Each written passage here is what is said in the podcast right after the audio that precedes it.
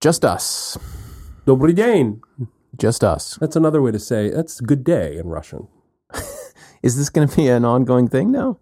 Well, there's there are several ways to say it. Yeah. Okay. I've already talked about здравствуйте, which is the more formal, and then there's uh, привет, which is Do you actually informal. speak Russian or? Здравствуйте is another way you'll hear uh, здравствуйте shortened, but uh, do I speak Russian? Not no, not at all. Okay. Well, uh, except for a little bit, obviously. Well, I know several words for hello. Thank you is spasibo. Hmm. I think bajolte is please. Yeah. H- how do you say please show mercy? you just throw yourself on the ground and and start crying. I think that's a universal. I got that. I think I've got that. So today, no guest. No guest. Just well, uh, I think I'm the guest and you're the guest of each of the other. That's a nice way to think about it, right? Strong start for this episode, Joe. Ah. Trying to trying to bring a little light into this world. I know. It, do, it doesn't feel like it, does it? I mean, uh, It doesn't feel like I'm trying to bring a little. I, I, I'm sorry, it doesn't it feel like I'm it- trying. it- but, well, maybe it feels like you're trying. Maybe it feels like you're trying too hard oh, because there is so little light. yeah. Where do, Shine- where do I start? Do I start the episode Shine here? your life like a light. Hmm. Isn't that the Indigo Girls song? I think you're thinking of "I'm going to let it shine." Mm, this little I something think something. maybe you're thinking of Geoffrey Rush. I think you're thinking of Shakespeare in Love. Hmm. He stars in that, right? He's uh, one of the. He's one of the actors. I think you're thinking of one of those cleanse di- juice diets. Oh yeah. All right. Okay, okay, okay. Let's enough nonsense. Um, th- that that first part is just like is trying to shake loose the casual listeners. Mm, yeah. So far, as- I think we've succeeded. uh, just kind of shake them loose. See, people say, "I, I don't have time for this. I don't have time for nonsense." They've already hit stop. right. The people, Unsubscribe. They're throwing their phone into the pond in disgust. right. And the people who are left, Bye. they know that like you don't get a diamond without waiting around through a lot of coal. Tr- this is true. Yeah. Yeah. You you don't get a you don't get a pearl without uh without a little bit of muck, without a little irritant, Yeah. a little irritant in there. And now you're sick. I do have some gack. I have some lung gack. Okay. You didn't say apologize about that, but No, I, I'm just noticing you're sniffling a little bit little, like little sniffling, a lot of coughing. and and I wanted to make sure that we visited kind of the health corner of this show since we're we've been A doing health common updates thing. It's a common thing. yeah. Talk about health. you were you you were quite sick. Yeah. You seem better, by the Oh, way. terrific.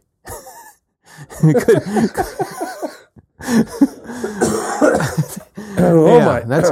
I think that's going to be our show eventually. We talked about how we're going to talk about our health problems. Like that's going to be It's just gonna be coughing, but just a coughing. You oral know, coughing, not oral argument. Oral coughing. That's it. oh, it sounds like you know, it's it's a perfect for a dystopian tale, isn't it? It is, and I think by that point we'll also will have renamed the show Dialysis. just you know, Ah, boy, the the words aren't coming. I just I don't know what's. We got to get into this. I think we just got to open the mailbag.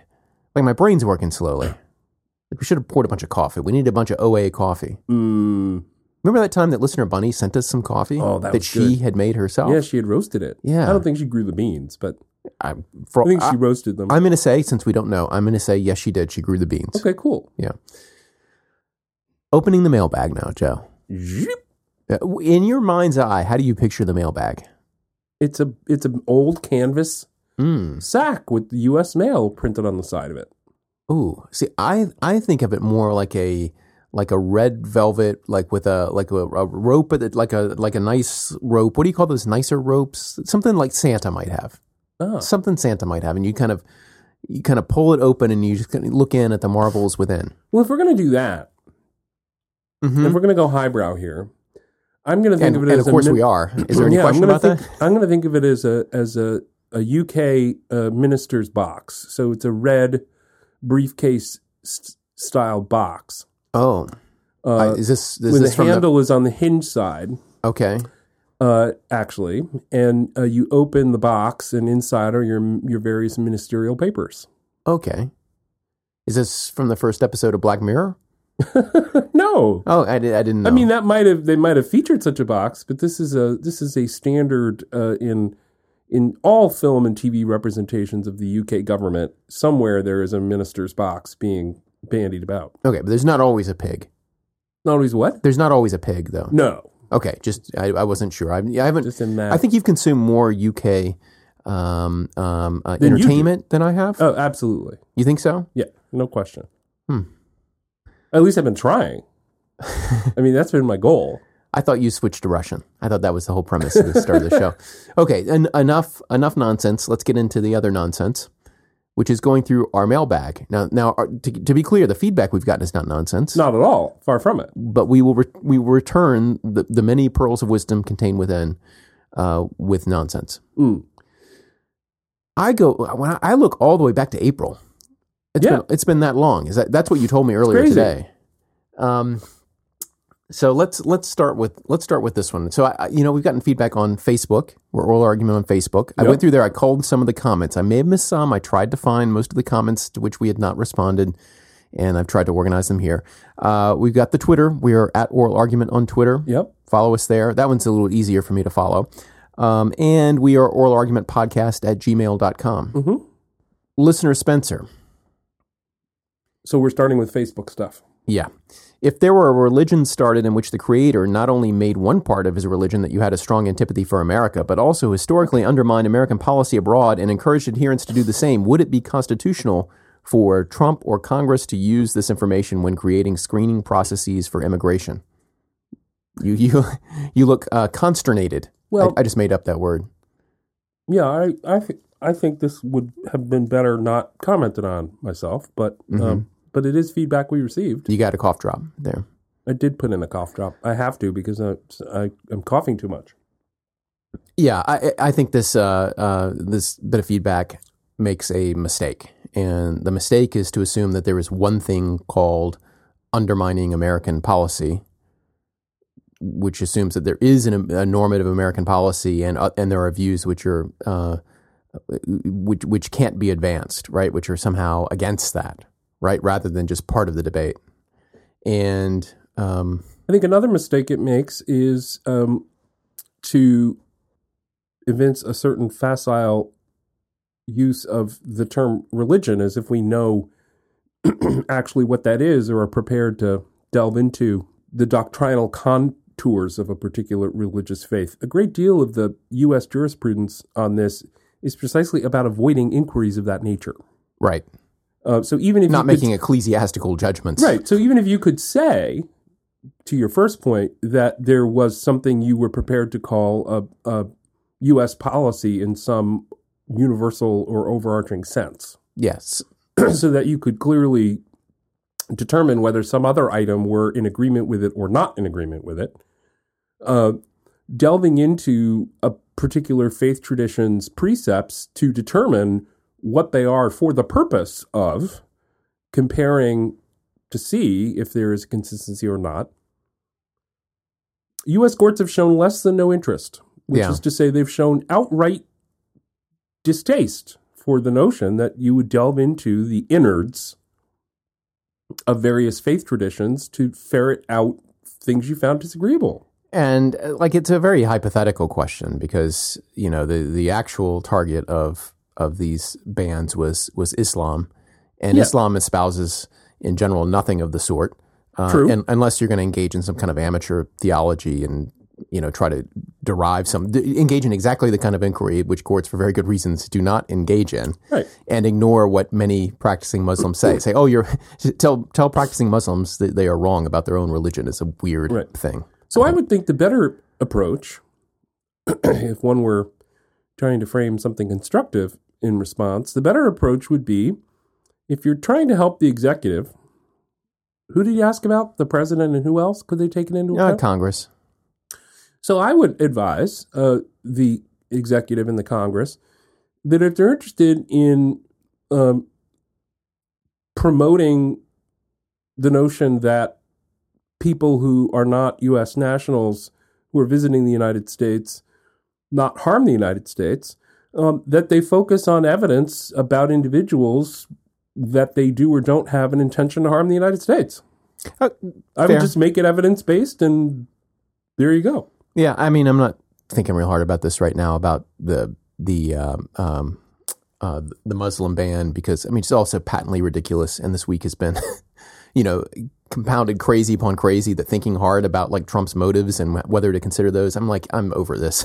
I'm Yeah. totally freaking over this. You know what I mean? I mean, you, you know, it's, there's a comic book villain with bad motives in the White House. There's nothing to, you know, what else are you going to do? I don't even want to talk. I like I can't think rationally about it right now. I guess is what I'm saying. Oh, okay. I'm breathing. I'm trying to fo- follow my. I'm going to do my juice cleanse after this. Nice. Do you believe in those juice cleanses? No. No, of course not. All right. Um, uh, of course, neither do I. But you know, people like what they like, right, Joe? I suppose, yeah. Do you want to talk more about this? No, not about this particular item. No. Um, listener James. Listener James has worked his way through. We got this email from listener James. Yeah. Worked his way through. Heard about us from a friend. Mm. and said, you know, I'll check that out, listen to us, and then went back in, in I say, Christian Turner style and said, I need to listen from the beginning and has worked his way up from episode zero. Yeah, I recommend this to all listeners. A completist of the purest variety, a chrono completist. You wouldn't do this, though, would you, Joe? no. I have in my notes, do this! Exclamation point. Everyone should do this, I think. He says, one motif I've enjoyed, which is perhaps worthy of an episode one day, is liability of government officials for civil rights violations, particularly outside the context of policing and criminal prosecution. He gives the example of the uh, case against Kim Davis, the um, uh, Kentucky. is she uh, county clerk? Yeah. uh, I don't know. I think it's county clerk um, for not um, for not uh, giving wedding licenses to Yep. gays after the ruling, and uh, and then and then the um, number of lower court judges, especially who are questioning qualified immunity, and so it shows about that. And and he says, look, I've not made it. I'm not current. Like he's you know it takes a while to go from episode zero to now. So he's Yeah. he doesn't know if we've said a lot about this since then, and I don't remember if we've talked about. Maybe we have I think we've made glancing glancing blows. at this in various ways, um, including the qualified immunity concept. But you're right; it would be a great episode. I think he's absolutely right. That would be a really great episode. And he says he has a nice note for you, Joe. P.S. Joe, I, I found really moving your thoughts in the wake of the Orlando shooting. Um, with notable exceptions like Kenji Yoshino's covering, I think law professors, judges, etc., can underestimate just how meaningful it is for young lawyers to hear their role models voice their personal frustrations and disappointments in the law. Cool. For understandable reasons, we try to conduct our profession in a distanced and impersonal way, but even as we study or argue from a professional distance, we're inescapably having a deeply personal experience of the law as its subjects, too. It can be so easy to lose sight of that. I thought that was Quite really true. beautiful. And, Yeah. and, um, and I think quite rightly lauds Joe's contribution to that episode. I went back and listened to that episode. Actually, Did you? What did you think? this was our conversation about uh, gunmaker liability. Hmm Uh, Did we have one before that? I I was a little confused because I wasn't sure if we had one right after Orlando and we did something else, or the if this, gunmaker liability one was the one where Orlando came up Yeah. specifically. In fact, I think that was a big part of the that was our, the reason. Yeah, yeah, our reason for talking about the topic in general. Yeah, that was a that was a difficult week. It was, but it was a, that was a good subject.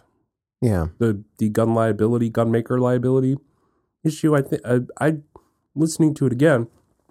The idea strikes me as more and more persuasive. we got to write that one up. Yeah, that'd be good. Yeah. It's a, it's. I, I- I still think it's the right answer, or at least a way forward. Yeah, Uh, so we'll we'll link up that episode in the show as well. If you haven't heard it, um, I'd love to hear what people think about that. I'd love to get more feedback on on the details of that, especially from tort people. yeah. Even though it's not the the suggestion is not a pure tort suggestion, but it is it uses tort ideas. Okay, so episode one thirty one. This is our episode with Anthony Kreis uh, because of sex. This is the uh, show that we had in the wake of of the Seventh Circuit's decision to Right. treat um, uh, d- discrimination against gays as a form of sex discrimination banned by Title VII. And I think the it was just yesterday. I think the administration filed a brief in a Second Circuit case raising this same issue, or focused on the same issue, Oh, and uh, guess, taking guess the opposite view. I was going to say, guess guess what position they took? Yeah. Yeah. Just doing a little breathing over here, Joe. Okay. Just doing a little breathing. I'm I'm finding it difficult to breathe for different reasons. I, should I leave in all those coughs? Hmm? We, we're, we're not in our professional studio. We are in world headquarters right now, Yes, that's true. and we, we don't have any cough buttons. We got no, we got no gear like that. Yeah, if you poke me, I will cough. So you can treat me my entire body as a cough button. No, the cough button is the opposite of that. It's a little button you, you push and it mutes you. Hmm. So you can you. Yeah, can, that I don't have. you can do all the snorting and coughing and other stuff you're Yeah. doing and not be picked up by your mic. Wow. Too bad I don't have that. Uh, listener Matthew on Twitter said that he thought that this episode with Anthony was his favorite since the Carolene Products episode, Mm. which it was also. I, I- that was a really fun episode. That's one that sticks out in my mind as well. This is It was talking- good. one of the two episodes because you didn't follow the rules, Joe, What? What? about what your favorite case was. You remember uh, this is what what's our favorite case, and I think Yeah, I but did. what do you mean I didn't follow the rules? Well, because you had two. You had Carolene Products and you had um, uh, um, uh, Erie. I think you didn't follow the rules by suggesting that I could only pick one. Because that's just the rule is fairness. Um, you can't fairly ask me to pick only one. the word is fair. the word is favorite, Hmm. and and, and, and the noun was case. Yeah, and that I think the only fair reading of that is that there would be one in each important genre of case. The truth, though, is that you know if you had picked three, people, you know, we would have gotten like listener Matthew loved that episode. We'd have had Yeah, people wow. who said, "Yeah, that's great. That's just more stuff to talk about." Yeah, There you go. That what the discussion with Anthony was really great. As I say, there was that brief filed yesterday. There's also the another thing we talked about with Anthony did relate to tran- the transgender issues. I think we, that came up in that episode a bit, yeah. um, and of course that's also in the news because of the punch in the face of common sense and good reason Uh, just trying to get. I'm just trying to get through. delivered The, yesterday. I'm just trying to get through this mailbag, Joe. Just trying to get through this mailbag without without thinking thoughts which debilitate me for the rest of the day. okay. Um, which means thinking back on on good conversations that we had. Fair and, enough. And thinking forward to all of the the sniffs I'll be editing out. Right. Good times, right? Oh yeah. So one bit of feedback we got was uh, with uh, listener Spencer, uh, and and and we had a back and forth on Facebook. So if you haven't been on Facebook, you can go and you can see this back and forth. And and um, Nicholas Georgakopoulos made a number of good observations on in- Facebook as well. yeah, So yeah, I'm gonna get yeah. There, it's it's a good that this is a show which for for whatever reason uh, drove both of them to to get in touch with us. But um, so Spencer and I had a back and forth on there about the the use of the. Um, hypothetical that I had about like a uh, the, w- whether whether there was a, a sex discrimination problem with telling women they had to wear tops if they were a lifeguard, and, and, right, and, right. and and I just set it up in order to explain why but for was maybe not adequate. You know why you had to have this kind of more culturally bound or had some unstated assumptions built into it. that- Yeah, yeah, yeah, yeah, yeah. So, so we if you want to see that, go on, um, go online. And Spencer and I went back and forth on that a little bit. Nicholas Georgakopoulos made three comments. One, the attempt to use but for causation was nicely shown to be doomed. An, an additional example, besides the female lifeguard seeking not to wear a top, a male lifeguard seeking to wear a bikini bottom designed for a woman that frequently fails. Uh, well, I'll just say in its purpose. Social context clearly matters. Um, and then he says that he goes into the category everyone ignores being, he says, high libido persons, uh, and especially men. Um, he says, should I read the whole thing? He says, suppose someone is discriminated against because they're promiscuous or a member of the kinky community generally or some subgroup thereof, of a swingers group. They don't do anything inappropriate at their place of employment, but don't hide their outside activities. Yet at, pre- at uh, present mores, such individuals must keep their sexual proclivities more carefully hidden than LGBT individuals. From a perspective of maximizing social welfare, that's clearly suboptimal since these groups are likely a greater fraction of the population. He's thinking in terms of efficiency and optimality. Uh, thoughts, Joe? I think there are a number of empirical assertions rushing by in there that I'm not sure I either understand or if I do that I agree with them. He gives a citation. I'm not. So you can go to Facebook and see the citation to the literature about proclivities. He links to a paper. Okay. And that paper indicates that highly libidinous people who are more promiscuous outnumber gay and lesbian people. I'm not quite sure what the. Yes. Ah, I mean, it's basically 50% of those surveyed have certain kinds of fantasies. ah, this seems to me entirely different from the question whether one is acting on them. He talked about not describing things that you do outside the workplace. Right. Where do, I would think, would mean something more than have a certain thought. Yeah, I think these are. Yeah, I find I- it all yeah. quite difficult to parse, to be honest. Well, it's, I, I think the implication is there's kind of a don't ask, don't tell policy in place for, you know, what you might describe as kink, and something which might be more protective for LGBTs if if, if the kind of Posner Seventh Circuit position prevails. Yeah, I'm just not sure what to do with this. What what's the point? That saying that the prohibition on sex discrimination is also a prohibition on sexual orientation discrimination is suboptimal because it leaves unprotected from this sort of invidious discrimination framework those who are not gay, but who routinely have thoughts about or actually engage in multi partner behavior? Or or single partner behavior, which you would describe as as kinky or or even deviant. Like you can if you use the word deviant in a non pejorative sense, right? What he's saying is that there's a lot of kind of sexual deviance which goes unprotected. Well, I suppose that's true, and of course, the, there being gay or lesbian is itself, in the view of some, sexual deviancy. Mm-hmm. I mean, if all you mean by deviant Is that in a non-pejorative sense yeah. is that it's less than the numerical majority behavior, Right. then uh, sure. If if the purpose of the prohibition on workplace discrimination is framed as you know departure from gender norms and that we don't want people being adversely treated in their employment based on the degree to which they do or don't conform to a gender norm or a gender stereotype then i suppose being sexually active to some degree uh, actually could be mapped into that conversation. For example if a particular workplace thought that men should be sexually active to a certain degree with multiple partners in a way that women shouldn't be. You could say, "Oh, that's not. It wasn't about men versus women. It was just about the number of partners." Like, yeah, but you seem to have a different view about which people should have how many partners, right? Um, so I, I suppose you could map it into that framework, at least to some degree. The very next comment is also from Nicholas. Mm. It's on episode 132, The Soul of Music. Mm. Uh, fun episode, no? Yes, with Joe Fishman. He says, and this is this is short. He says, I don't know if, how I could prove this, but my hunch is that IP's incentives are important not so much for the creators. Artists and inventors have a bug and would tend to create regardless. This is kind of the point that we made. People don't just, you know, the quid pro quo is not, you know, the only thing driving people to create.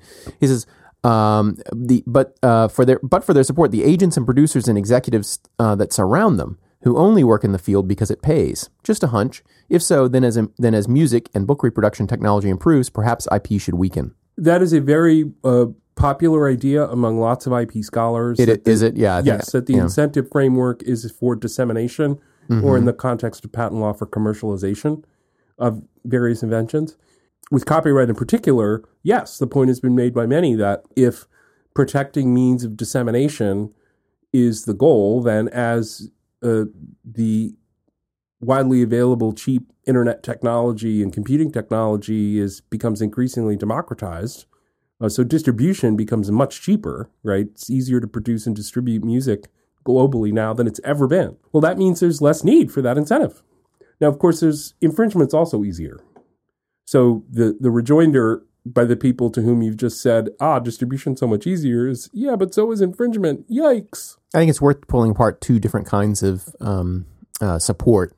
One, as you say, is the encouragement to disseminate. This is like you want to give the uh, monopoly right so that people will say, "Hey, let's produce a new edition of this, or let's make sure let's advertise this, let's get it out far and wide," and and that's what spreads ideas because you can't just have you know you can't leave a, a work in a in a locked safe and and expect people to get anything out of it, right? So if you want to achieve the promotion of the progress of the arts and sciences, you got to you got to disseminate. And if you think that it, that any success in distribution will be imitated so promptly and so effectively um, that it will f- be a form of of market destructive competition, uh, so that people won't bother. Say, well, if I disseminate and it's successful, it'll you know I'll be confronting competitors long before I recoup my cost. And so, no one bothers, and it's No a tragedy of the commons slash prisoner's dilemma situation. But another sense, I think, of support here is that some kinds of IP or something. I hate calling it IP because it's not that, but some kinds, some instances of creation are expensive in their making. So it's not about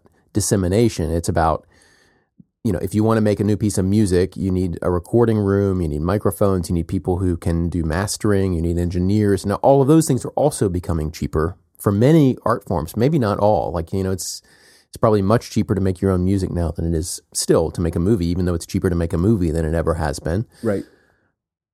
But nonetheless, I think it's maybe worth distinguishing those two kinds of support. And I took Nicholas's comment to be aimed not just at the at, at encouraging disseminators of works already produced, but also encouraging all of the other people who have inputs. Like so, you know, maybe someone doesn't get the bug uh, to, as Nicholas puts it, maybe I get a bug to write music. Like I just can't help but write music, or I Right. can't help but write, you know, blog posts or stories or whatever. Um, but but maybe fewer people say I really have a bug to go to a studio and master someone else's music or I really have a bug to um, uh, to to build uh, recording facilities or to um, to to clean floors at a recording facility, or you know, all of the different inputs into a creative work are not just the creation itself, but the the people who create the facilities for creation. Yeah, I guess. Yeah. And I guess the idea here is that without that monopoly support, then the creator couldn't afford basically to pay all of those other people. It's ironic that Nicholas is raising an intellectual property law issue because he elsewhere slags us for having too many IP episodes. But Maybe this was early in the IP run. before he'd gotten fed up, up to the neck. Yeah, he did comment on Facebook. He says, you know, enough. You know, it's this is worse than the federal, worse than. I'm begging for federal courts at this point.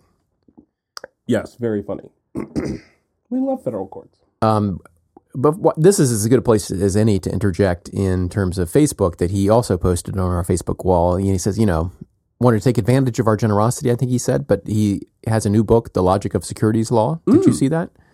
I don't think I did see Um, Yeah, that. so he posted that on our Facebook wall. Anybody who wants to, you know, if you're an academic or whatever, and you you can always post stuff on our wall. It's fine. Sure, sure. That'd be great. Bring our attention to stuff. Um, Yeah. episode 133. This is our episode on boilerplate. Mm, Too many darn radio radio. I was going to say Radiohead buttons. You see, what, you see what my mind is doing. Yeah. Um, With Jim Gibson. Ex- exactly. We've got some feedback from listener Russell suggesting that to go along with this, we should definitely watch season four, episode two of Silicon Valley. Mm, I think the show is named Terms of Service. the HBO show. He says, and if you don't watch Silicon Valley, you're missing a, uh, an hilarious show that has already explored a number of interesting legal topics, including the need to run trademark checks before picking your company name, the enforceability of covenants not to compete, arbitration, and now, not much spoiler, contractual terms of service. Wow. Do you watch Silicon Valley? I don't. I, I, I think I've seen maybe one episode, but I, I don't regularly watch just 'cause, uh, you know, uh, Meredith, my wife, has watched, Oh, cool. but I just, you know, I, I haven't gotten around to it. There's so many good pieces of art There's that I've much. not We're consumed. living in a golden age of television. yeah, so- gold, golden age of a lot of stuff. Golden age of podcasts. Yeah, it's true. That's another question I got. You know, I'm going to put that one off for today, by the way. Which one? The question of what podcast should I listen to? Oh, okay, That was cool. one that came in over Twitter. I'm still like turning that over in my mind. Mm, all right. yeah, you mentioned that last time. Yeah, next next week I think. But we'll we'll talk about that in a moment. Let's let's put a pin in that, as they say. Let's put that in the parking Pin lot. has been put. that in the parking lot, right? Is that what they say? Uh, keep up the good work, and thanks for the recommendation a while back of First Mondays. I hadn't listened until recently, but am now binging to catch up on OT 2016. It's a great That's show. also from listener Russell. Yeah, you definitely should subscribe uh, subscribe to that one. I love the idea of people binging to these things. Yeah. This is our second binger in the mailbag episode today, isn't it? Just don't binge drink. That's the one thing we would suggest. or binge hash use, I guess, would be It's like a the more you know. Right. Uh, listener Chris thought this article might be of interest to both of you and potentially of interest to the show as well, given its relevance to data and regulating competition. This is an article from The Economist. The gist is that current antitrust laws were designed in the context of industries focused on tangible commodities like oil and steel, and that such laws might be ill fitted for an economy in which the most valuable commodity is an intangible, non rivalrous good like data. Yep. Uh, I, I just I, so I looked at this article. Did you get a chance to take a look at this I did. This is a long time ago that I looked at it. So the case for being sanguine, this is from the article, the case for being sanguine about competition in the tech industry rests on the potential for incumbents to be blindsided by a startup in a garage or an unexpected technological shift. Right? This is why we should, this is the argument that we shouldn't be so worried about very powerful tech companies because Right. the next big powerful tech company will unseat them and they are right now just two, two people in a garage working on something, right? And, and so there's a, a fast turnover of incumbents. But He says, but both are less likely in the data age. The giant surveillance systems span the entire economy. Google can see what people search for, Facebook what they share, Amazon what they buy. They own app stores and operating systems and rent out computing power to startups. They have a God's eye view of activities in their own markets and beyond. They can see when a new product or service gains traction, allowing them to copy it or simply buy the upstart before it becomes too great a threat. So has the tech industry fundamentally changed since the era of garage upstarts? so that maybe we need to think differently about competition policy. I mean, I think it is a fair point that, as we talked about with Stacey Dogan, that some of the change in the market can be fairly described as simply a provider trying to incorporate a new functionality in their system. Mm-hmm. and so if you know Facebook buys a company that might have displaced it, a social network, that was focused on video clips.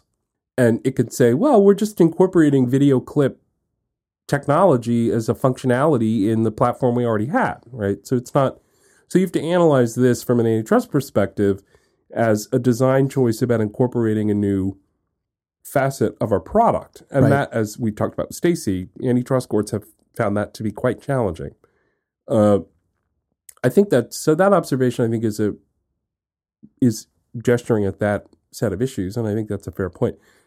But I would have thought that the the more important difference is with respect to the network character of these things itself. That that you know uh, the degree to which a new product or service uh, has network effects that uh, make it more valuable as more people adopt it.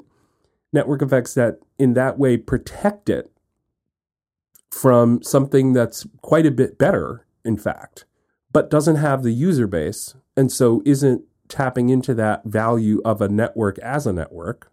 That that distinguishes the current environment from the world of, you know, commodity sugar or milk or steel or you know if you go back and look at what the what the antitrust cases were about 100 years ago right it's it was those sorts of products.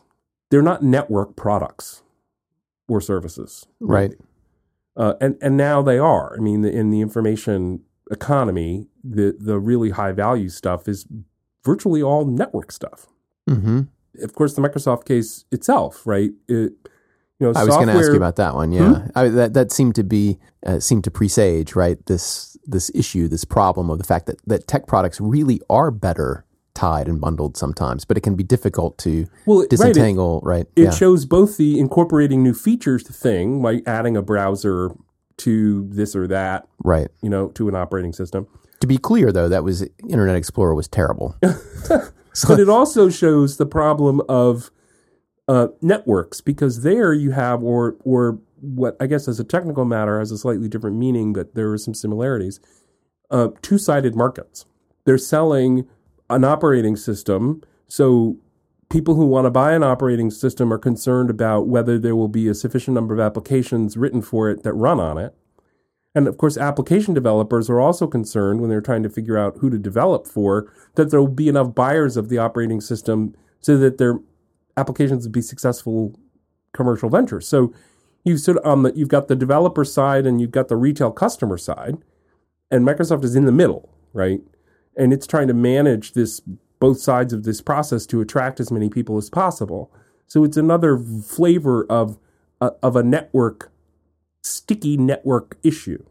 yeah, I mean, in that particular case, they were trying to drive Netscape out of business. Yeah, I mean that's yes, that was the why they were doing what they were doing with the browser and with Java incompatibilities and the like. But the Economist article by saying, "Hey, you know, the tech bros are telling you that the reason you don't need to worry about antitrust anymore is because uh, anybody in their garage could do X, Right. right? Um, eh, not really, because anyone in their garage isn't going to be able to instantly have a user base of a few million people, Right. right? They, they might be able to write a piece of software that if a million people were using it, they would all be happier than the thing they're using right now. But of course, that's precisely the point. Not to mention other other, you know, well known tech companies that have substantial infrastructure behind them, Like you and I, Joe, are not going to launch a new website called Euphrates today that sells every product and suddenly compete with another well-known river-named company. Right. I mean, so uh, just because you slap tech onto something doesn't mean that there isn't a more, a slightly more traditional business behind it that, you know, where, where the, the tech and the, and the, is just one piece of the, uh, of what affects the competitive landscape. Yes. Right. I mean, the way that Amazon sells was disruptive of many physically located stores, right? Uh, physically based stores. Right. And, you know, but that's not the only, you know, they, they did a bunch of other stuff about warehouses and how you find things and how quickly you get them out. And then, you know, the way that you structure your business to have, to, you know, to, to basically to lose money in order to gain share. I mean, a lot of these things are shared by other industries. Yeah, that's true. That's true. Um, but uh, I guess my only point was a somewhat different one and, and would apply to Amazon even before it became as good as it has, I think, has become at the sort of logistics and warehousing and delivery stuff coordination that you just described. Because I think Amazon has demonstrated that it is pretty effective at doing those things. Mm-hmm. Is even before that, right? It had, as it was sort of gearing up and improving on all those things, it it had a lot of customers who were were regular Amazon users, and so anytime you, Amazon is trying to attract other people to sell through Amazon or use Amazon in some fashion that would get to those people, right? It's managing the two sides of, and that in that sense is a stickier platform technology. And Chris is right that to point out that you know antitrust tools and antitrust doctrines that developed for a different era work you know not as well in some respects. I think that's fair. Uh, but figuring out just what makes it less workable uh, i don't think that economist thing nail, quite nailed it. Listener Caitlin says, please do a follow up on this episode with Fyre Festival as a case study. Do you remember the Fyre Festival, Joe? i do. That was basically a case of consumer fraud though wasn't it? Really Uh, well, it was a, it was a, a case of invo- I, I don't know what the contractual element. I don't know what people when they bought their tickets or they. I don't know what they were promised. I don't know what was in the contract. I don't know what remedies they thought they were waiving and how this works out. But this is it's, it's a case of fraud, right? Which is a little different than how you interpret boilerplate terms that no one has ever read, mm. right? okay Did you buy tickets for that festival, Joe? Were I you, not. Were you down I- there? I do not attend music festivals, uh, and and having Ja Rule associated with it wouldn't make it any more attractive to me as a potential. Oh, really? Yeah, it's just sort of not my thing. It's not your go thing. To a Caribbean island music festival. Well, because that is what kind of what I had in mind for Oral ArgCon when we finally Ooh, do we're it. going to need to rethink that. I was thinking of a Caribbean thing. It was going to involve tents, Nah, nope. Um, sandwiches with a lettuce. I did. Did you see those pictures of the sandwiches there at the Fyre Festival? I didn't. I did. I did have a, right after college. I had. A, I did have a lovely uh, vacation in Barbados, which I which is equatorial rather than uh, sort of near Caribbean. But I digress. yeah. Do you think? You think you digress? Well, well, you know your festival has not been successful when you have created a refugee crisis. yeah, that's a that's a real leading indicator of failure. Uh, so maybe I don't. I, I who knows what kind of fallout there's going to be from this. Who knows? So so that could easily be. Uh, you know, we got more feedback from from both Nicholas and Spencer on this show on Facebook. Nicholas and Spencer were there were a couple of episodes there where they were both going at it on on, On Facebook, Facebook, on yeah, Facebook they were kinda and- going at it And Facebook allows the comments to be a little longer than on than on Twitter, so they're a little harder to wrangle. Uh, Nicholas made three different comments. I'm going to highlight. Well, I'm going to highlight two. One one is just This the, was all about the boilerplate. the anti-class action part, right? About Mm, um, where he says maybe the legal support of arbitration is the reaction to the imperfections of class actions. The game is played on an entire board. Improvement of class action law need not exclusively come from laws headed quote class action reform. I'm not saying I like adherence to unconscionable arbitration clauses or the pro-business bias that arbitrators may have, or or or our inability to audit that. Yeah, I remember reading that comment and thinking, yeah, that's you're right. The uh, to the degree that you have a critique of class actions and you think arbitration might be a way to avoid some of the bad things of class actions without going back to traditional civil litigation.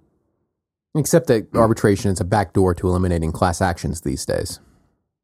Well, right. This, as I say, if you have a, if you have a critique of class actions, so that you think they that there are Yeah, it just depends on the nature of the critique. critique is what I'm saying. Like, so if it's Yeah. it- you know, because you could ha- you could imagine, yeah, you can arbitrate it, but it's still going to be a class action. It'll be an arbitral class action, right? Oh, You- that's true, too. Are I you mean, objecting to the class action part of it or to the arbitration part of it? arbitration mechanisms to achieve class action. But that's not what they do because you couldn't you true. couldn't have people waive class actions if they weren't arbitrating. But the combination of the two, anyway, it's a real. Um, Now the the way the, the way the so the, I suppose there's a story to try to tell about the fact that you know this is pr- the the tendency of arbitration to avoid things like class actions is a is a reflection of the preferences of people engaged in that form of private ordering.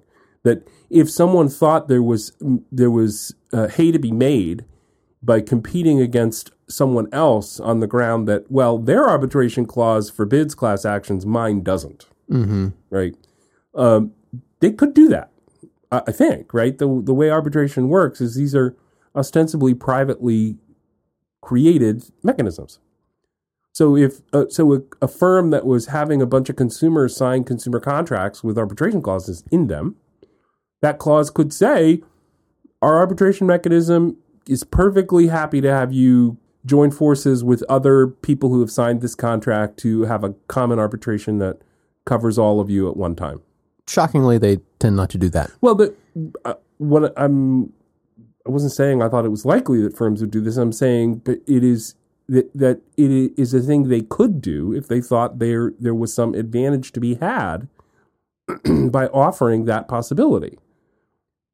And the, and they don't appear to think that because those aren't available. I think also on this show we talked about the United Airlines case, Yeah. And, we got misunderstood because Why do you um, say that? Someone made a lengthy someone had a lengthy email comment about it, or maybe it was on Facebook, but in that suggested to me they thought we misunderstood what was happening or that Well, you know- no, listener Philip got in touch to say because I think at that point I like I wasn't clear in my head because you know there was a lot of writing at that time about what the contract was. You know, so does the guy have a contractual claim that UA is you know, you know, or is it the way they implemented the contract so that maybe they maybe they adhere to United Airlines adhere to the contract, but now they justifiably are taking a reputation hit on that, which is in line with like Posner and Bebchuk's um, uh, defense of uh, of adhesion contracts, which is that people won't you know enforce them in the worst possible ways because of the reputational hit. Like those markets work together. Uh, okay, all that aside, um, uh, Philip just clarified or set in, in points to this um, uh, post on uh, Michael Dorf's blog by um, uh, by David Ohlin, uh, Jens David Ohlin, which is making the argument that, that United did not have a contractual right to remove the passenger. And it, it, it comes down to whether the passenger was, quote, denied boarding and here not, and it turns on the definition of boarding and other stuff. So there's a, there's right a good. because he had already entered the plane. Yeah. If you define boarding as getting on the plane, he had already gotten on the plane. yeah. So there's a good argument that, But I think that was clear by the time we had this conversation. I- I don't least it was recall. to me, but um, that's my recollection. I don't recall, but I don't know if we made the argument or other people made the argument, maybe lots of people made the argument that the airline should have to bargain in a free market for that seat. Yeah, a lot of people made that. A lot of people were suggesting that in all of the conversations going back and forth about that. And if they don't have a contractual right to deny boarding, then they should have to, as with any other contract, negotiate to to get out of it. Yeah. If airlines were, I mean, there are regulations about how much they can offer to pay someone Mm-hmm. to give up their seat. Bro- broadly understood. I don't want to get into the minutia about are they on the plane yet? Are they not on the plane yet? But uh, my re- now this is my somewhat dim recollection, but my my recollection is that there is a cap on what airlines are permitted to offer to pay. I think United had not gotten near that cap Right. with this particular passenger right. putting that to the side, uh, it seemed to me when I saw that number of the cap, and I don't recall what it was, but it seemed to me to be Low. not particularly high. It was low. Yeah. yeah, so that you know, I'd want to hear more about why the cap is set where it is. Is there a way that it could be elevated substantially, and why you wouldn't simply say to airlines, "Look, sell as many tickets to a given plane as you want." That's fine. And hold an auction to buy back whatever seats you need. That's fine too, right? Um, it's easier than ever to do this kind of stuff uh, with the computing technology and with interfaces being what they are. Uh, It's crazy how interfaces. but for Pete's sake, let's not have you know peace officers going onto airplanes and beating passengers and dragging them away. I mean, I, was- that's I was, just I was just going to interject. It's crazy how interference with the free market is uh, obviously and totally justified anytime it benefits a, uh, a a concentrated power seeking to deny diffuse benefits. Right. I mean, all right. I've got no energy right now, Joe. Can you tell? I can tell. Slapping myself awake. Yeah, I see that. You know, one other thing Nicholas said about this No. uh, episode, I don't know how it came up. I guess it must have come up here. I don't know about people listening at more than 1x. This is the old 1x, 2x debate, Joe. The, Nicholas the weighs hardy in. perennial. and do you know that after we had this debate, on Overcast at least, it, you can now go up to 3x. Whoa. Have you You're tried that? kidding me. Have you tried 3x? Of course not. I'm still alive, aren't I? There's some- I? There's some podcasts I go up to 2.5x on. That is just crazy. But I, I, I started listening to the audiobook of Gravity's Rainbow the other day. Ooh. The Pynchon novel? Yeah, and and, and I, I I can't really go above one and a quarter x on that. Mm. And I don't know if it's because of you know audible audible's you know listening um, uh, algorithm is not as good as as what Oh. Marco Arment has in in Overcast, or if it's just Yeah. I, the content or both or whatever. But yeah, so there's some things you know many podcasts I'm up to like two and a half x, but but not three x. I Wow. I don't think I've made the three x jump. That is, well, I hope that you do not depart this plane of existence when you make that jump, uh, if you decide to try. Um, I am just alarmed at the very prospect. Uh, and not because you're a purist, not because you demand pristine audio quality that only 1x without smart speed can deliver. No, because I use Smart Speed and I go a tick or two above 1x Right. uh, plus Smart Speed. It's because of the panic attack that is induced if I go any higher. I can't listen to my own show at anything less than 2x. Okay. Well, Nicholas says, I listen to episodes again. Again, he listens. I, I'm uh, sure, assuredly not the show. It can't be that he listens to this show more than once. I feel like I suddenly feel as if it's very foolish that we didn't have Nicholas as our guest this week. Ooh, that would have been. Yeah, would have been. But I been sort of feel almost as if we are having him as our guest. We're just not letting him well, say anything. he's a little early in the mail. Anyway, so I suppose that listening to this episode twice may be similar to listening to listening at 0.5x, but not really, since there is all that additional percolation of thought that comes between the two 1x listenings. right. So two 1x listenings, even though it takes the same amount of time as as 1.5x listening, Oh, if you totally. don't if you don't turn on smart speed, It's totally different totally different. because you you have to think between. This is a critique I have heard some cultural critics make of the tendency to binge watch TV shows. Mm. That in days of yore, when an episode would come out once a week, Yeah, and then there would be a pause of some months between seasons that you know life happened. Stuff happened to you in between watching the different episodes and diff- seeing the different seasons. And that meant the show was experienced with a kind of richer context because it's dip you're dipping into it in with lots of life in between the little dips Yeah, but kind of the, the critical take is that the fact of that delivery changed what the show delivered. So Well, now right, it- each episode is like, you know, it ends with you can't believe you just wait to what happens next. You, Of you can't even predict what's going to happen next. Oh my god, you don't want to miss what's going to happen Of- next. of- and right. then it start every every show starts with you remember what happened last time? Let me count the ways of all the things that happened last time, and you know, and people restating yeah, their motivations. The, and- fact that the fact that uh, delivery mechanisms have changed, uh, reached back into change content, of course. So, what is your judgment on binge watching? Is it is it the same? Uh, Let me well, let me let me predict here. Well, You you think it's obviously not the same. oh, it's not the same, but but is it what's better? We need to make a judgment here. I think it is better to let.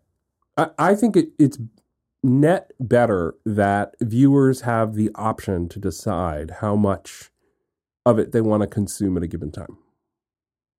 Hmm. No, I- but that pe- is that is a milk toast answer, Joe. I'm asking. I'm asking. What is Joe's judgment about the proper way to watch Depends a series? show. Okay, that's what the I thought you would say. Give me an example of a show that should be binge watched, and give me an example of a show which should not be binge watched. Unbreakable Kimmy Schmidt, Should be binge watched. binge away. Oh, okay. Hilarious. Yeah. Right? Why stop laughing now? Keep on laughing. Right? Just keep watching more until Uh-huh. you fall asleep, Yeah. drooling at your keyboard. You're watching it on your laptop. What shouldn't be binge watched? Yeah. No binge watching here. What what is that? What is what's in that category? You know, uh, I would say things that are scary or suspenseful. Hmm. Um, I I wouldn't binge watch those because I Can you give me an example of one? What's what's scary? What's scary to Joe? well, actually, I don't watch any shows that that I'm that I would describe as scary. I just don't watch them Hmm. because I don't enjoy that. Uh, Like those like American Horror Story shows? Are we talking Yeah, like traditional watch that. scary stuff? Yeah. yeah. uh, now, Walking Dead is something that it it. I mean, there are scary moments, but it's not frightening in the in a profound way. It's gross. It has like there are Yeah. zombies and whatnot. They don't call them zombies though. It's one of those zombie shows where Walkers. like no one seems to no one seems to use the word zombie. Right. Um, It, everything else is, is like our world, that I would not watch. except they've never seen any zombie shows. is that right? I wouldn't binge watch Breaking Bad. I wouldn't binge watch uh, Walking Dead. Hmm. Um, no, you got to have life in between that stuff. Listener Asher uh, has has uh, some many many thoughts about um, the major questions exceptions to Chevron. Right. Mm. This is and there's a DC Circuit opinion that he writes, and I'm going to include the link to his blog post. Yeah, which is great. which goes into great detail about this, and he says he alludes to uh, you, Joe, it's a very Erie. high quality blo- blog post, except for the fact that it alludes to a point I made. But it it is an excellent blog post. The idea of the major questions doctrine that he gets into is this uh, the the one about uh, the fact that blah blah blah blah. You keep ruining it. I know. I'm just it's, the, the old brain's like a it's sputtering today. It's not on. It's not turned on. Anyway, great blog post. it really is. I've tried to explain the major questions doctrine like three times. And you had, and we're I- going to cut don't- them all out. I, well, I don't edit content on this show. I just don't. I You're going mean, to have to edit that stuff out. I, I that got was it. terrible. Well, uh, since I dropped the f bomb, yeah, probably will. Uh, so, I, well, let's let's leave people to the blog post, shall we? yes, because it's really good. Listener Sean, law student, says that uh, he got a little break before his summer class starts up, and not having a, any idea what to do with free time anymore, I was interested in checking out. Uh, my uh, this is Christian's course in a box that I've mentioned a few times. I, I- do I do too much self promotion? No, but I don't want to. I feel bad about it, but sometimes he it's asked how relevant. to get to it, and then but then he said in a later email that he got to it. Yeah, I just wanted, but I thought I'd just read the feedback because maybe other people have the same question. Well, now you really are just self promoting. so I shouldn't read the listener's feedback. No, you should, but He says, you know, well, let me on. let me promote the show. I started listening to Oral Argument when I started law school and have greatly enjoyed the shows. It also proved to be very help, very helpful as it allowed me to start constructing a framework for understanding the law that was larger than any single course. So thanks for that. very cool. I feel like because you're on this show, I can read stuff like that Oh, okay, neat. because I just assume that it's like you know. But for Joe, none of that would none of that would happen. But for Joe, another podcast is born. Uh, Someone yeah. else needs to do that one, like they did um, summary judgment. But So- for Joe, to self promote, he's talking about the Legal Theory 101 podcast, which you were involved in one episode of this. yeah, I yeah, so. this is this is the uh, my basically modern American legal theory class I made available, the syllabus and some some podcast recordings. Yeah. and those are all on on my website. We've moved oral argument off of that website now, which makes it maybe a little bit harder to find, but it's uh, Ah. at, at hydrotext.com. Mhm. So, uh, listener Philip, we talked about this already. Nope. Episode 135. Toward the end of this interesting episode, one of you, I believe it was Christian, but no matter, went on at some length about the word research Oh, right, or, right, or right. research. Do you say research or research, Joe? I, say, I think I mostly say research. Yeah, it kind of depends, right? You ever say research? Sure, I'm sure I have. Yeah. Uh, making sort of a tentative argument about the word's meaning based on what he assumed to be the etymology of the re. Now, I got to say, I remember saying this. This was a joke. yeah, you said it, and you said it humorously. yeah, like I, I this is like um, uh, I do this all the time.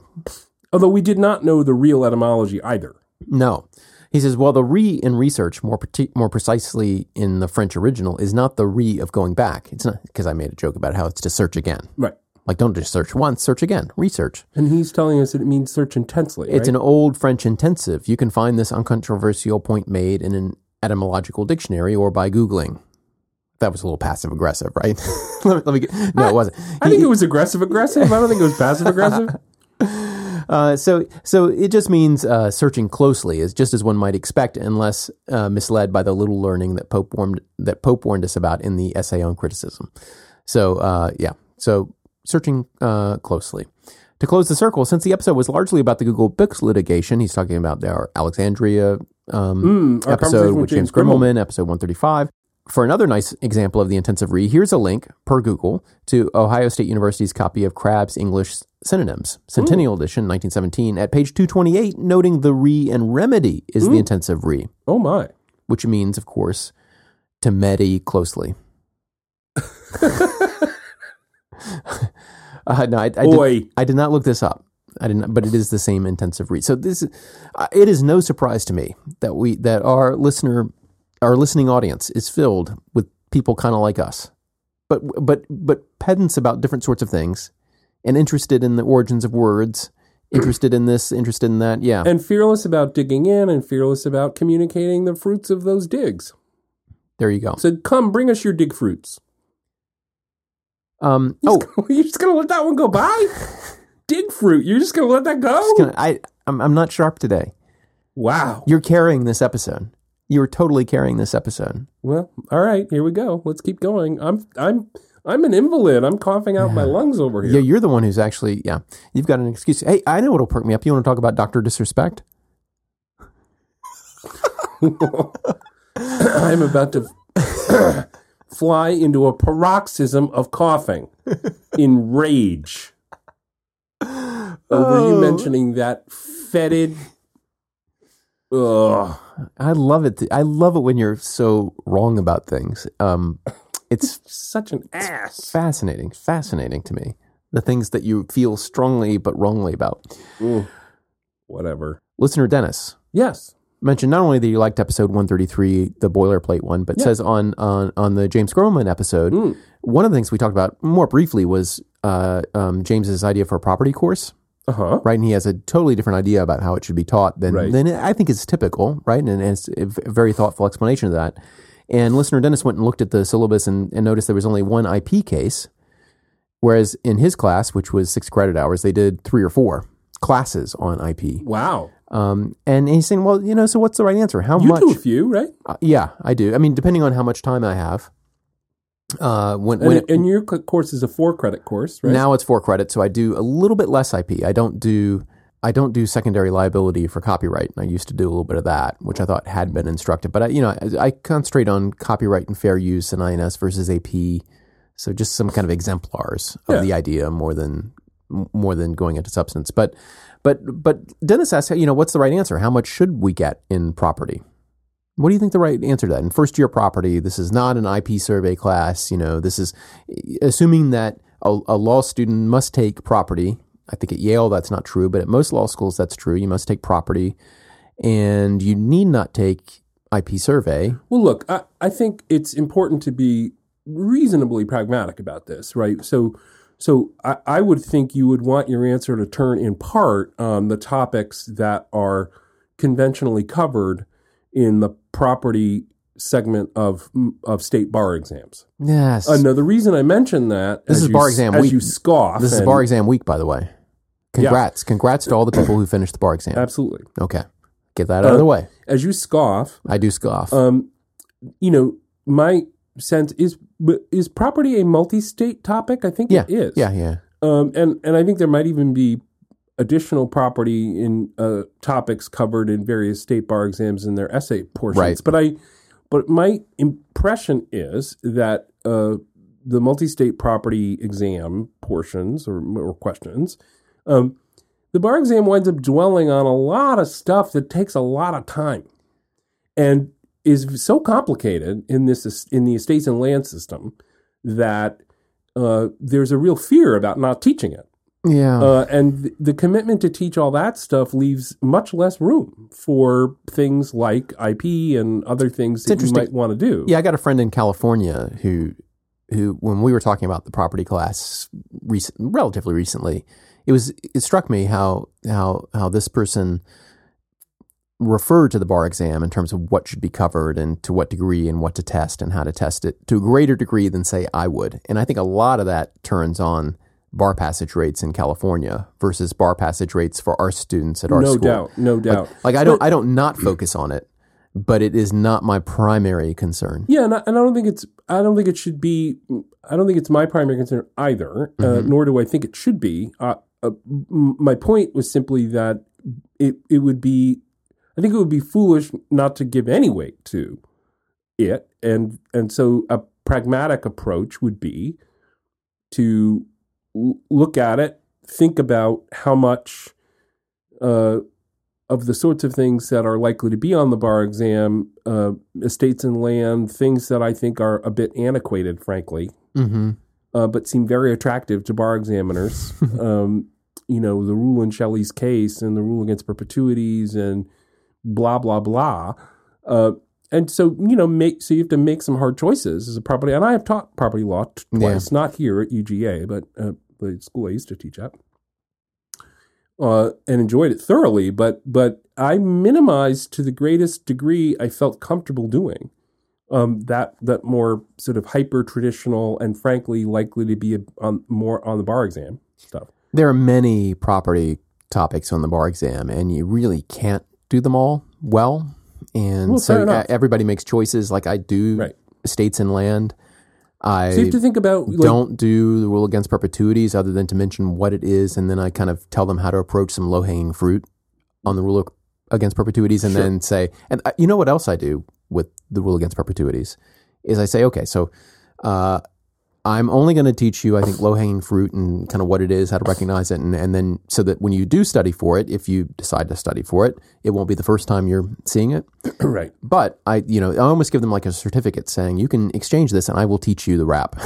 I, I will teach it to you if you decide that you want to learn it at any point. Uh, you can come in and talk to me about it. I think another interesting pragmatic consideration for that that that could affect what you teach in a property course at a, at any given school is thinking at that school.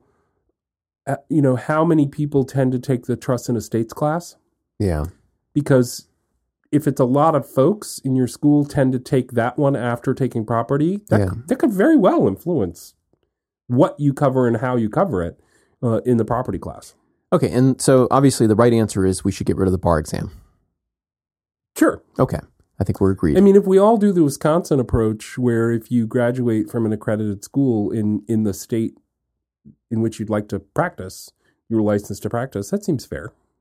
hmm I, I would totally support that. Okay, so I think we have our and answer. And then you figure out some way to do either a reciprocity arrangement or an exam for people who move into the state from out of state. Let me just grab this question again. If there were no bar exam, how much how much IP in a say four credit property class? Oh, I, I mean, I think you would do a chunk of it simply because it's such a it's such a fun counterpoint to to real property uh, along some really interesting dimensions. Yeah. Uh, you know, overuse versus underproduction risks uh, and the like. Uh, Yep. that you'd wind up doing some of it. Okay. And show idea from listener Dennis. How about getting non legal ethicists to debate a, a suggestion of yours, Joe, which is the immorality of expedited review? Mm. This is where legal academics submit their articles. All, almost all of the journals are student run, and legal academics will submit their articles to many, many, many, many journals. And when they get an offer, they will contact the other journals which they would rather publish in. So they, you know, you get your list together and we'll say, "Hey, I've got an offer and it, and it expires at such and such time. Will you hurry up and read my article and give me an answer?" And you kind of play that game of expediting upward. This is the so this is what expedited review is. And Joe, you wrote um, something very beautiful. It's a short, accessible piece about how this is immoral. And I think we disagreed a little bit about this. Yeah, and that would be a friendly amendment to Dennis's suggestion. because I do think it would be fun to talk to an ethicist about about it. But I think it would be fun to talk to the ethicist about the way in which you and I disagree, which is what does it make sense for an individual to do in a context where the equilibrium in the group is at a point that's sort of far away from what would be moral for individuals to do at the better equilibrium. Right. So it's about what how do you how do you participate in a system everyone in it describes as being kind of awful in some fairly straightforward ways. But but that everyone also accepts as just the way it's done. And, and by everyone, you're including the students in there. I mean, the students are aware of this system that's and, and have well, built- they're aware of it, and, and they're and they feel quite denigrated by it. I mean, they feel quite demoralized by it. We, bec- and I say that only because of the number Mm, maybe. of published pieces where students describe how demoralizing. it is. Yeah, yeah. There, there are some. There's a, there's a literature about the demoralization of law students written by law students. It's interesting. I don't want to get into it. We're not going. to We could do the whole show. We could redo this whole show and maybe do something new here because. But th- th- we have a lot of areas of agreement about this, about the state of law review publishing, the A lot nature of of jour- a lot of areas of agreement oh, very much. about the state of law review publishing and journals and, and, and our fiduciary uh, duties towards students. And you know, I think we, there's a lot of agreement here. So it, maybe that would be good to explore again in another episode. But but I like the idea of the of an ethicist Yeah. who sort of has thought about morality issues where the individual's choices and the and the prevailing choice among the larger group are in a tension with each other Mhm. and the individual's trying to figure out what is it best to do what are they bound to do what are they free to do et cetera et cetera listener Adam on the Alexandria episode as well. Interesting ideas here. You remember listener Adam? He sent us that delightful a, for, basket of things. it's a from- former student of yours right yeah, well, I don't want to say that. Yeah, yeah, yeah. Uh, In in a, in another world, and sent us a delightful basket of like coffee and coffee mugs and Yeah. interesting snacks. And so, um, uh, you know, that's we we can be bribed, right, Joe? absolutely I'm not sure what he got out of that deal, other than the the satisfaction of knowing that we enjoyed it very much. Yeah. And I care enough about Adam to both thank him for those wonderful things and unflinchingly describe as boneheaded monkey ball crazy some idea he had about what like the Supreme Court not deciding stuff or no, something no, like that. no, or no, no. it? He, he said he Not teaching he students wanted Supreme you Court to he cases, wanted or- you to I thought I thought very thoughtfully, and you didn't you didn't take this uh, you didn't take this up because you didn't um, want to treat this thoughtfully. Uh, what would law school be like without constitutional law? Is constitutional law misleading in a way? was that really what he Yeah, suggested? it was, it was. It was. What would law school be like without con law? He was. This was, and he was not suggesting. He was not saying that there should be law school without constitutional law. But he's like, you know, thinking about the way in our show that we talked about con law issues versus other kinds of issues. He was just noticing there was this kind of divergence. You know, the the the, the way you can get caught up in political battles that are that have the the language of law draped over them. Maybe there's a little bit of like Posner's idea about how the Supreme Court is not really a court uh, there too. And he wasn't advocating any of those positions. He was just asking us to think about like what would what would law school without con law look like? Is it really such a different thing that maybe it's not? You know, one of these things is not like the other. I guess. And and you you could not do that, Joe. You could not take off your your judgmental hat and just observe that this is an interesting idea. well, yeah. But that's not what this feedback's about. Right. I, thought experiments sh- should still engage one in thinking. Oh my god.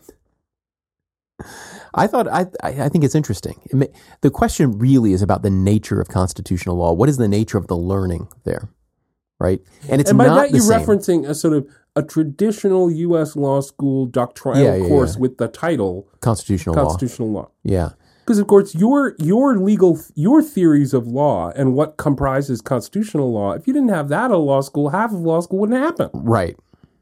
So I, mean- know you think it's a bad idea on that understanding of con law, right? I I might you know I, I I might be inclined to combining private and public constitutional law into one course. That that's an interesting idea too. Now that you put it that way, which is private constitutional law being basically contract law and the law of other um, things. So th- anyway, there are lots of possible ideas here. I think the observation just is, hey, what you know, um, constitutional law thinking and talk is a little is different than these other kinds of law. And I don't know if this is true. I mean, I whatever, but um, uh, and, and so maybe there's a you know maybe it's misleading in a way to students to think of oh well I'm just going to do the tort law contract law thing, and but we're going to do over here and we're going to talk about equal protection and due process and this is the same as thinking about causation and damage, but it's not the same kind of rhetoric or enterprise. Yeah, that's that's the You just imp- reminded me of another thing I don't like about it, which is this this notion, um, which Yeah. is it's a form of denying the New Deal, um, and I'm very suspicious of that. That sort of Why has a you- real right. edgy libertarian constitutional and exile. I don't think he BS. intended. I don't, that's not. I don't think that's what he intended at all. But I'm Oh, gonna, probably I'm, I'm, not, gonna, I'm going to cut this off because otherwise, I'm gonna we're going to keep talking about this. We can't have that. And and and since Adam's feedback had nothing to do with this, We are actually. We're yeah we're, we're late, getting there. We're getting there. We're getting there. Don't worry. Don't worry. I feel like I'm starting to get going. The engine is sputtering. Well, I, think it's going to kick on. uh, we don't have unlimited time, dude. We have we have unlimited time. I've cleared the decks. We've got nothing to do today but this. Okay, That's how not- nice for you. That's actually not true. Um, that does not describe me. Oh, I know you're extremely busy. I have Uh, other things booked, dude. actually booked. Yeah, you don't know. So just you know, you Step need off. to you Step need to off. Back way back, way back. Uh, You're really into territory you do not It's just- understand. you know when I when we arranged this recording today, your agent didn't mention anything about other bookings, so yeah, I thought we had all day. You know, unbelievable. You might want to have a conversation with them though. Maybe fire them. No, no. It sounds like they're doing a good job. They're not giving you my entire calendar Uh, because it's none of your damn business. uh, as a family, you know, we share calendars. My family That's does, delightful. and my mom. We share it with my mom too. Cool. Uh, it has some downsides though. Harlan and Ginger are fully aware of my calendar.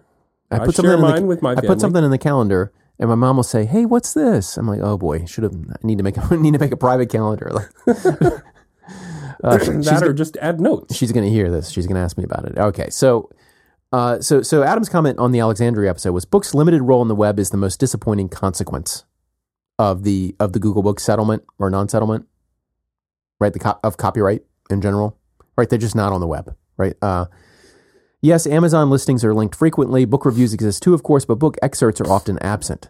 The omission may be a copyright issue or stem from the difficulty of citing to a digital book copy. Google promised a clear path to integrating books and the web. And that's a bad consequence of this settlement falling apart. And I, I as someone who prepares show notes, like, and, and if it's a book, I will maybe link to the Google Books page, sometimes the Amazon page. There's not a, and sometimes I'll look for a book review just because I want my listeners who are more interested in the topic than just hearing the discussion that we have to be able to find, well, what's this thing about? Right. And with a book, it's like you link to something you got to pay for, or maybe you link to something you won't be able to see for- elements even- of. one one I will say one thing in in the, the Amazon a link to Amazon isn't um, the worst thing in the world from the point of view of the books that at least have the look inside feature Mm-hmm. because you can look at the table of contents, you can read the first few pages. That that does give you a flavor, Yeah, and you don't. That's not you're not required to pay to do that. yeah. I just I I prefer if it's a PDF, I prefer it over a book. I feel like if I feel like if you turn your idea into a book, you're ensuring that far fewer people read it. In general, but maybe not. So what was Adam's observation? It, there's just, this, this is a downside. This was a downside of the of the Google Books Totally. settlement falling apart. Is that there is this problem now of, Yeah. of you know the books and the web are on sec- separate tracks, I know, It's and that's a real problem. And I've just observed that in putting together show notes for our show. Yeah. He did us say one more thing. P.S. Roosevelt Island has a cool pneumatic tube garbage disposal system. That was neat. Was a Yeah. Wired article about that? Oh wow. Uh, listener Joyous. Hello. Sorry to bother you. I have something to talk about with you. Do you want a free costume or exchange video on your social media site? If you're interested in it, please reply this email. Huh. No. I think is my answer to that. No. I did not include all the spam emails, but I did include this one. I just wanted your thoughts. I don't know if we want to. I was going to email back. I didn't know if you had thoughts. Not beyond what I've already shared. Do you want free costume? no. Okay. All right. Are you a cosplayer, Joe? No. Okay. Uh, will there be cosplay at Oral ArtCon? I thought we already promised there would be. Yeah, I think if people want to do that, sure. I won't, but I think other people should feel free. Okay, then we got this uh, email from listener Joel. Uh, in Australia, and and one of the things he did was he attached an article that he'd written, which he said was kind of inspired by some of the conversations, or at least parts of it, parts of the analysis were inspired by some of the things we talked about on the show. Very cool. And I'm gonna I'm gonna link it up. It's on judicial deference to immigration decisions in Australia, and in particular the the, the use of uh, of kind of structured methods for making psychological predictions about future dangerousness, for example, or future criminality, versus kind of an all things considered analysis, right? And and how it it's I think it's really really fascinating. I I, I enjoy reading it, so I'm going to link it up for for people to look at. cool. He also uh, had a comment about our crossover episode With First Mondays. with the First Mondays crew, I was struck by the discussion of the degree of control by the Supreme Court of its own docket and about the contribution of that to the politicization of the court. In Australia, there's a requirement for leave to appeal to the High Court, but a panel of two or more of the seven justices may grant leave. Additionally, our Judiciary Act provides for a, quote, justice of the High Court sitting alone, whether in court, cha- court or in chambers, uh, may state any case or reserve any question for the consideration of the full court. Uh, there are other ways the High Court may come to hear a matter, but in short, it seems to me that the threshold for getting a matter before the full court is lower than it is for the grant of cert by the U.S. Supreme Court. It's interesting to think about whether this is a factor in the intense political debate in relation to any single appointment to the U.S. Supreme Court. A given appointment tips the balance in terms of the issues the court deals with as well as with the outcomes of its proceedings. Even more interestingly, as I understand the system in the UK, leave to appeal to the Supreme Court may be granted either by the court itself or by the Court of Appeal. I don't know about the frequency with which the UK Court of Appeal grants leave, but I wonder again about whether this, how this arrangement helps uh, take the heat out of judicial appointments. And then there's just a little bit more, but that's, I, I that was such a great discussion.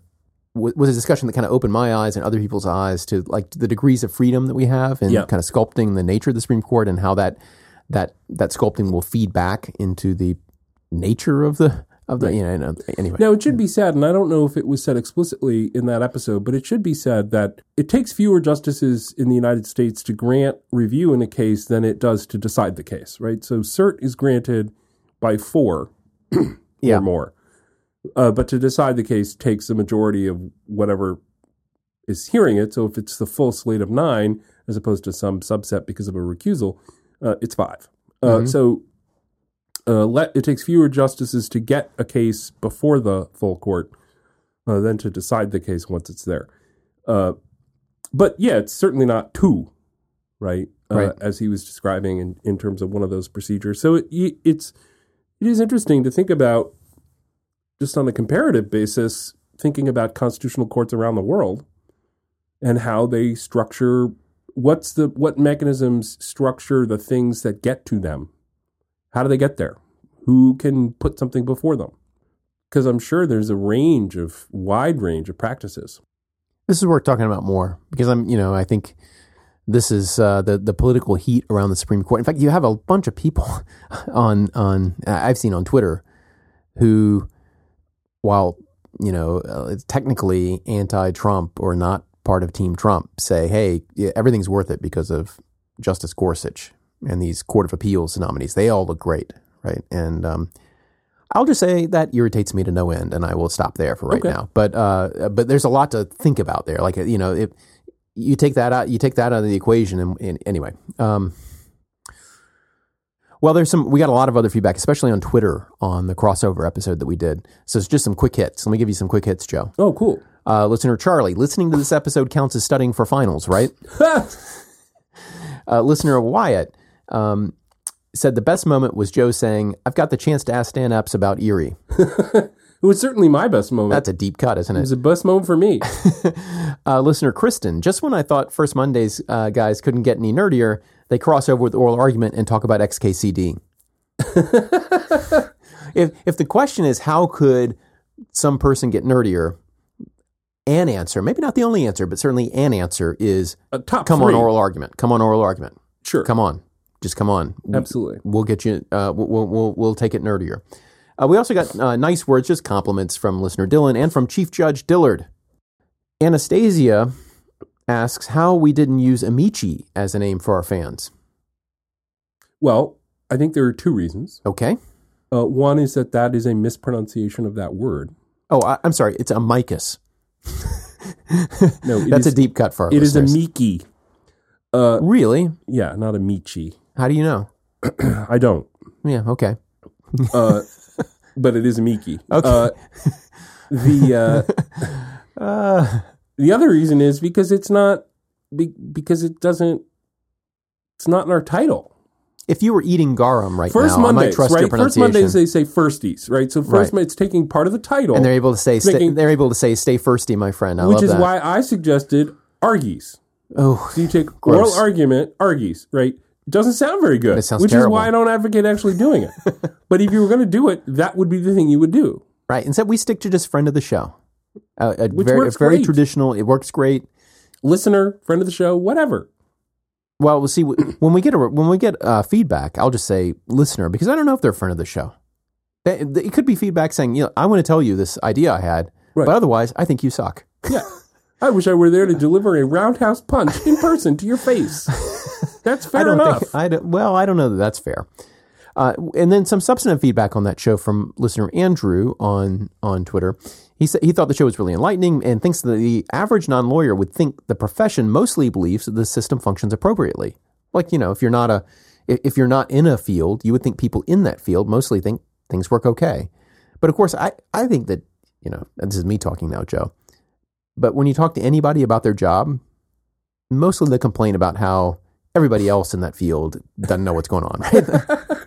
it's just a Fair bunch of morons. Like if we, you know, we could whip this thing into shape, but like you know, there's so and so and so and so in the structure, and you know, then so and so in accounting, and the middle managers, and all that. Right? Right. Not so surprising to me, maybe that that lawyers would perceive weaknesses in the legal system, but but I, I the, the average non-lawyer he thinks would would mainly think that people within the system thinks it, think uh, people within the system think it works. Yet it seems more the more that people learn and practice, the more they conclude that, in particular, Supreme Court jurisprudence is fundamentally flawed, and maybe we need to rethink the system of judicial review. I have to say, when I went to law school, reading cases, and this comes back to our discussion of listener Adams' long ago feedback hmm. about, I was kind of surprised about just how much was up for grabs, like how fundamental some of the disputes were. You know, you, you think of any other field, like you, you go into, you know, chemistry or math or or even literary criticism, right? I, get- I maybe those disputes are are fundamental, but like it takes you a long time just to learn the basics on which everyone agrees to get to the frontier of a particular area, and then there's a lot to there's a lot to do, but like it's on the back of. You know, you're not, you know, you're not you're not redoing Pythagoras' theorem, right? True. Although it, hmm, do I want to say that? I mean, you, you, you could redo it. Well, no, of course you could, but I'm, what I'm saying is that that you know that that issue is pretty much settled A- until you get to new domains in which it's like arguable whether it applies in the same way. I mean, there's you know advanced topology and stuff like that. So, uh, any any thoughts about this? I mean, were you also surprised by how much was kind of up for grabs within the law? Like how little was settled when you studied? Did you know you were getting into something which is more of a dialectic, but where also the the very way that we decide things was disputed? Yeah, I don't. I didn't find law school surprising in, at all, in any way. Okay, moving on. I really didn't. okay. I think it was the prior education I'd had up to that point was sort of there was a great there was an enormous continuity, Mm-hmm. You at St. John's College. so it all seemed pretty like oh yeah, this is what everyone's been doing for all time. Mm-hmm. It is not. What is not? Most people, most people's college experience, I think, does it not is, is not like that. Fair it enough. does is is not continuous with kind of the Right. law school dialogue Right, method. I agree. Okay, just a couple more things. Um, uh, Andrew wrote in to remind us that the monkey selfie case is going on and just occurred in the Ninth Circuit. I'll include a link to that argument. He says the um, Yeah, it was on Wednesday, the twelfth of July. It was argued. I was very, I was both you can watch the argument online. And I was I, I thank Andrew for passing it along. Um, I curse the lawyers who Oh, uh, this is strong from you.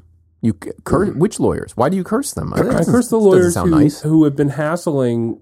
Uh, the my, my my recollection is that the the lawyers who brought the suit sued the guy whose camera the macaque picked up and used.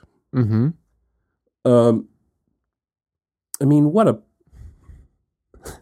There is no copyright claim here. Well, we're going to find out. That's what's at issue, Ugh, right? So irritating.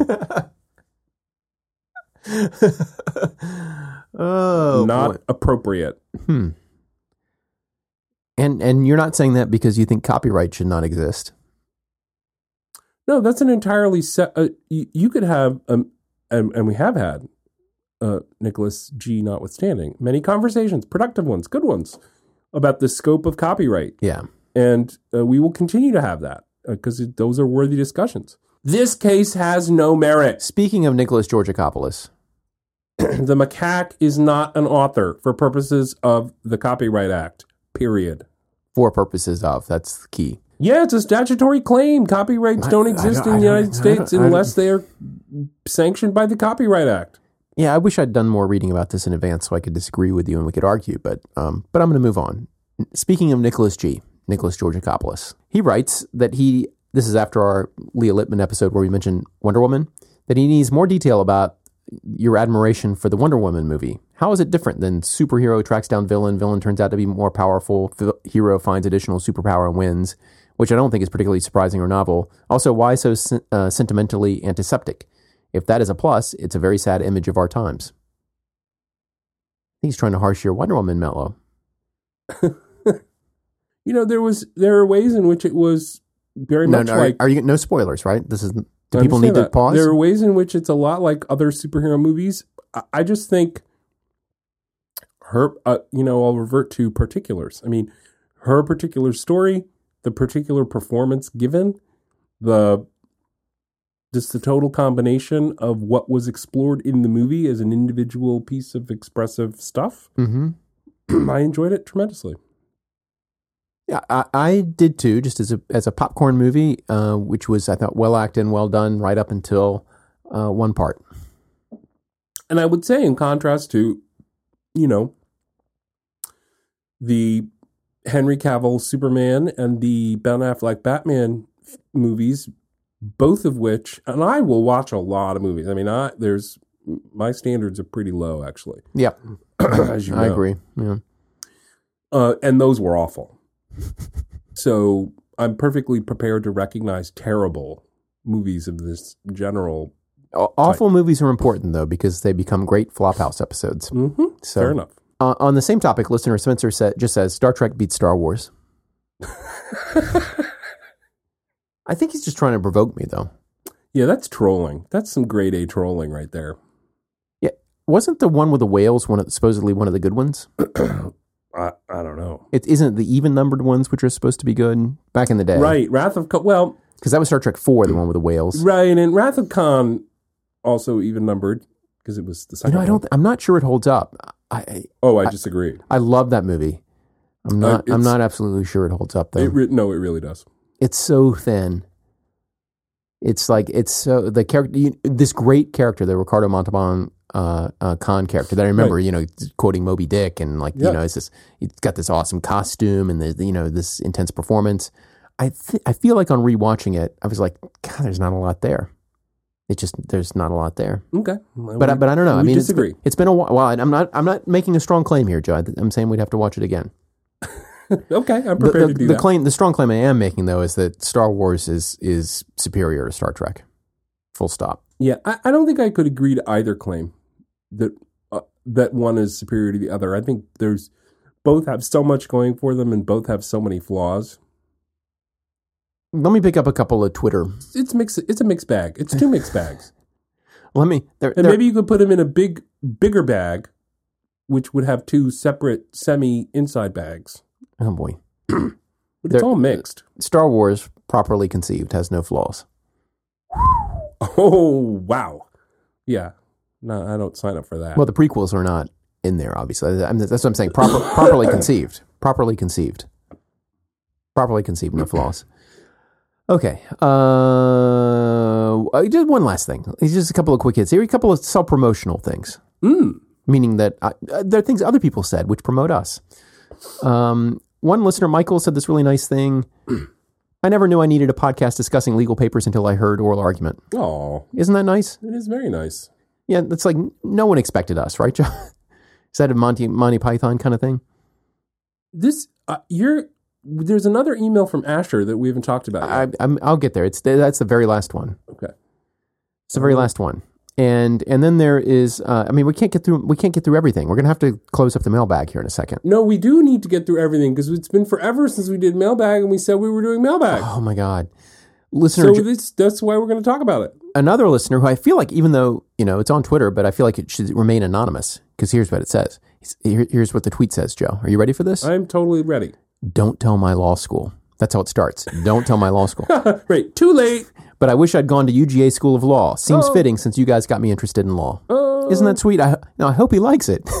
I hope it works out. I do too. Yeah. Um, No returns.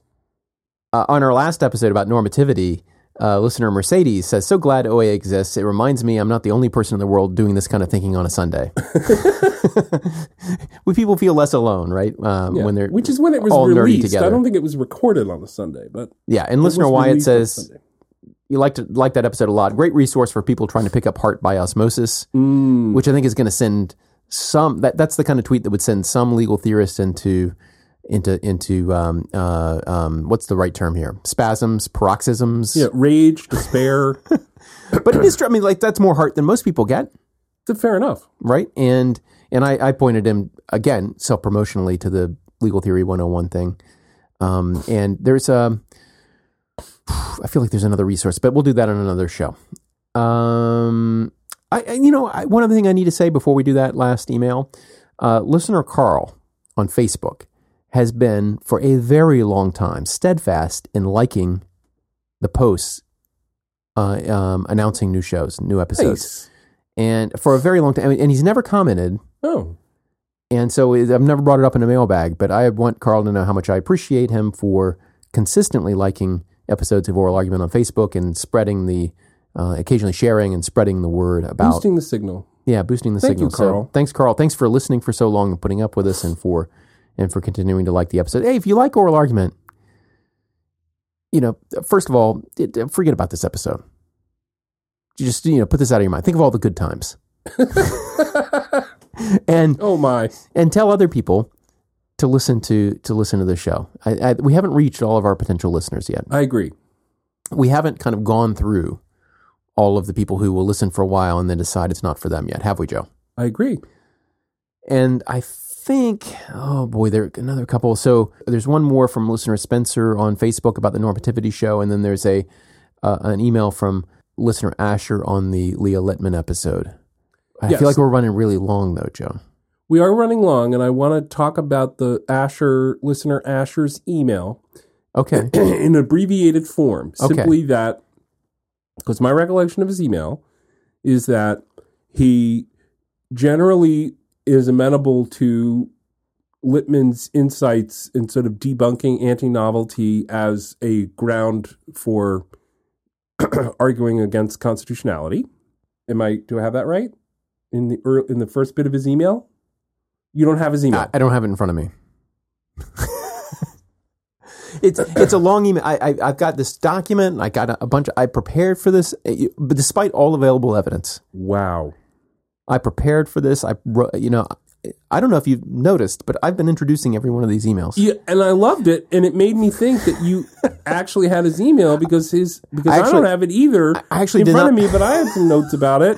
I, I did not think we would get this far. I thought we'd have to seal the mailbag back up because right. you, usually, just like just like with our Supreme Court roundups, we get to one or two.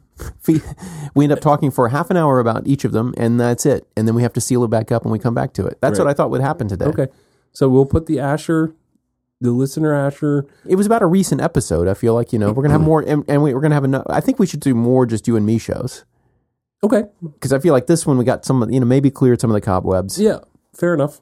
So we're gonna put that back in the mailbag. Yeah. Tie it up. Tie it up with a with a a velvety bow. A, a nice Santa velvety- Claus bag It's a style very bow, gentle satchel. hmm which seems Our mailbag. full of things, but somehow padded. So if it were to fall off the sleigh into the snow, nothing Yeah. would get broken. Exactly. It's like a messenger bag for a laptop computer. It's got a lot of padding in there. I don't see it that way at all. Very comfortable. And, but, okay, I and see it that careful. way. Sure, It's not going to be harmed. right. Yeah, it's not going to be mangled. It's mangled. not going to be jostled and busted. yeah. even if it's dropped, even if the bag is dropped. Okay, I, I'm feeling ready to do this now. I'm going to hit stop, and we're just going to now we're going to do it for real. Unbelievable. What a week, though. Am I right? Yeah. Do- I mean, do you see why? Like, you know, Of course I see why. What do you mean? Of course I see why. I mean, to, apparently there are a bunch of people in the country who don't feel this way, but I'll, I'll let the silence there speak for itself. Yeah. What else? nothing. What do you mean? What else? Do you have any other news to report? no. Okay. Are we going to have a show next week? Yeah. Will there be, how much more sniffling and hacking will there be next week? If people are very lucky, every bit as much. but if people are not lucky, very little. Should I even publish this episode? There couldn't be more because if there were more, it would mean I was dead. No, then there'd be less. Boy, that's a boy. That's a right, conundrum. right up until the moment, right? You'd catch me in the last hour, and it would just be you Boy, know lots be- of hurling and chunking. And, That's how we would immortalize this podcast if we captured. This would be like Joe's last lecture kind of thing. Joe's Yeah. last my my last breaths. What into do you mean should you send it? Of course you Joe's should send it. Last breaths into the receiving end of the Derek Muller mic. Exactly. My rattling, roomy gasps of death. Oh, this episode is so terrible. I disagree. It is so awful. I can tell. Can't you tell? Not at all. I think it's been delightful. You're gonna cut out a little. You got to snip out some little bits, but uh, after they're snipped out, it's golden. This is golden. You think I'm going to turn this episode into some kind of bonsai tree? Do it, dude. All right, I gotta go.